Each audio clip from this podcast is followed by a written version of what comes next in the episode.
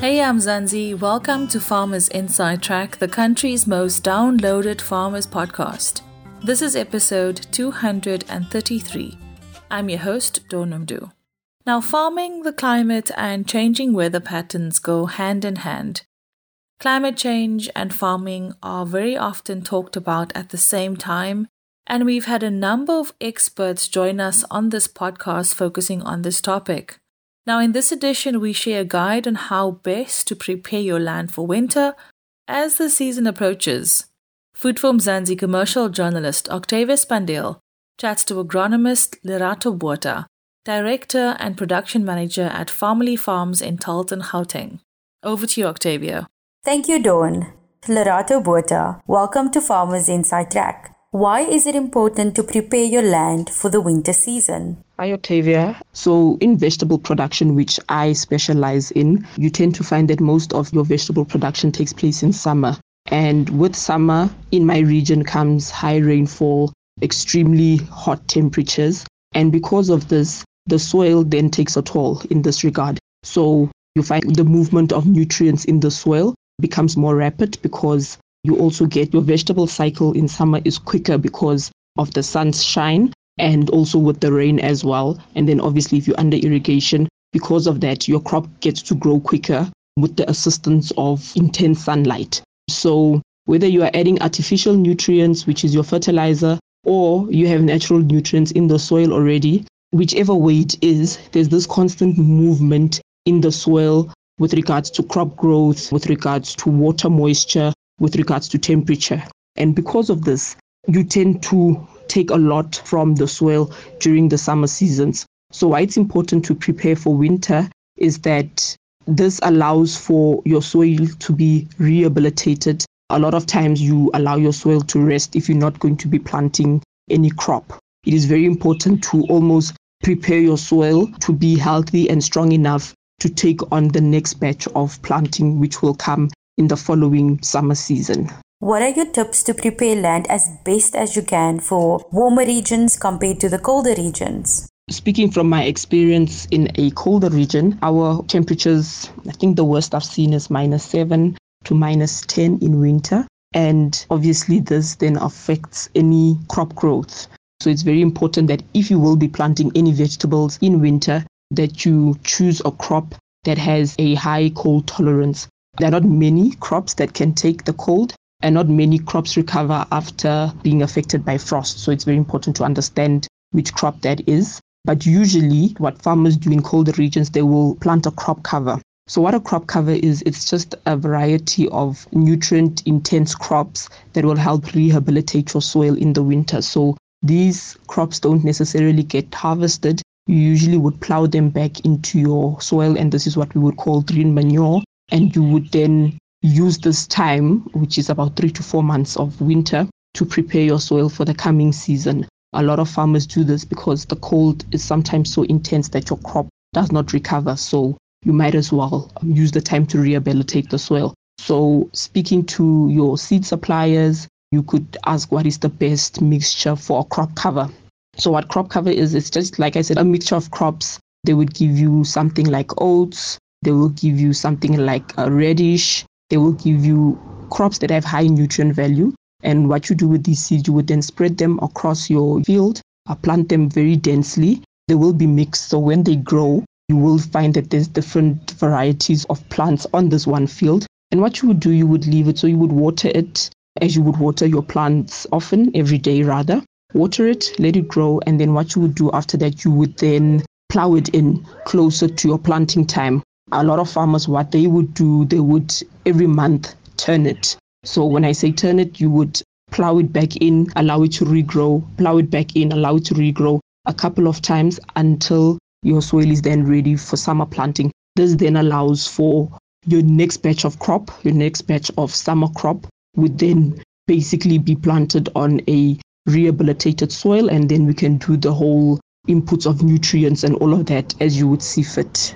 Usually in warmer regions, they are, are lucky enough to still be able to grow crop during winter. So you would then find that you would grow a crop that replenishes the soil. So something like beans, most bean varieties replenish soil. So they put nutrients back into the soil. So you will come and find that a lot of farmers in the winter time would then plant beans because it's also very stable on the market with regards to price. So as much as you are planting something, you are also harvesting. So you are getting money back your winter planting. So there are other types of crops that can be planted, but the main one and the one that people usually plant because it gives a nice turnaround with regards to its growth time and with regards to its yield is beans. I've done green beans as well in winter when it wasn't too cold and yes you are able to to make money from your winter planting so just to find a crop that is able to withstand the cold and that can give you a quick turnaround as well and that's what I would then advise for your for your warmer region farmers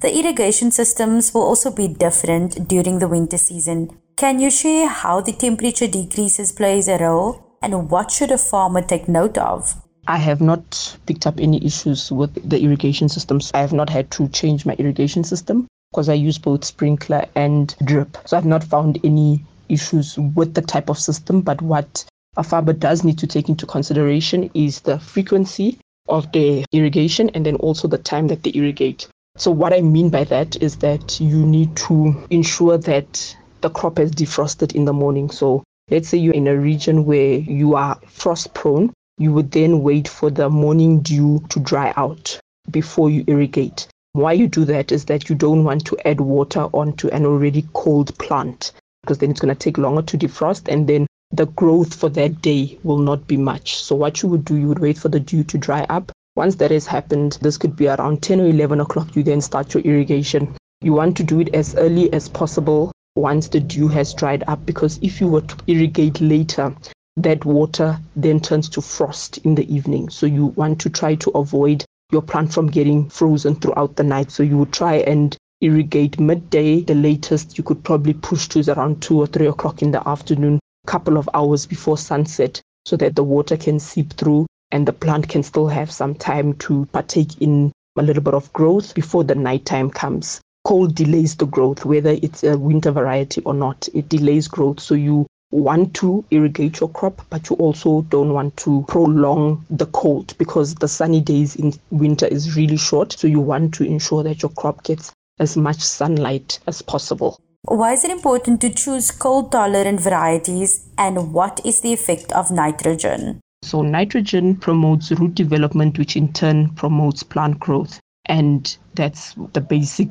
purpose of nitrogen. And with regards to choosing your varieties, Choosing a cold tolerant variety means that you will have a good quality product in winter, but it doesn't necessarily mean that it will grow quicker. But whatever you're going to harvest will be a good quality. But now, in turn, if you do not plant a cold tolerant variety, if you plant a variety that's meant for summer, what you will get is stunted growth. So the crop will grow to a certain point and then not develop any further. For crops that do develop fruit, the fruit will be of poor quality and smaller in size. And you will also find that the crop will be in the ground longer because you, in your mind, you would expect it to get to the size that it would get to in the summer, like during the summer season, but it wouldn't get to that stage. So you will now find yourself adding more water, adding more nutrients, but then the growth still doesn't happen. So you end up losing money because you are trying to maintain a plant that is not meant to grow in the cold a lot of times the crop dies out completely and it never revives. So it's very important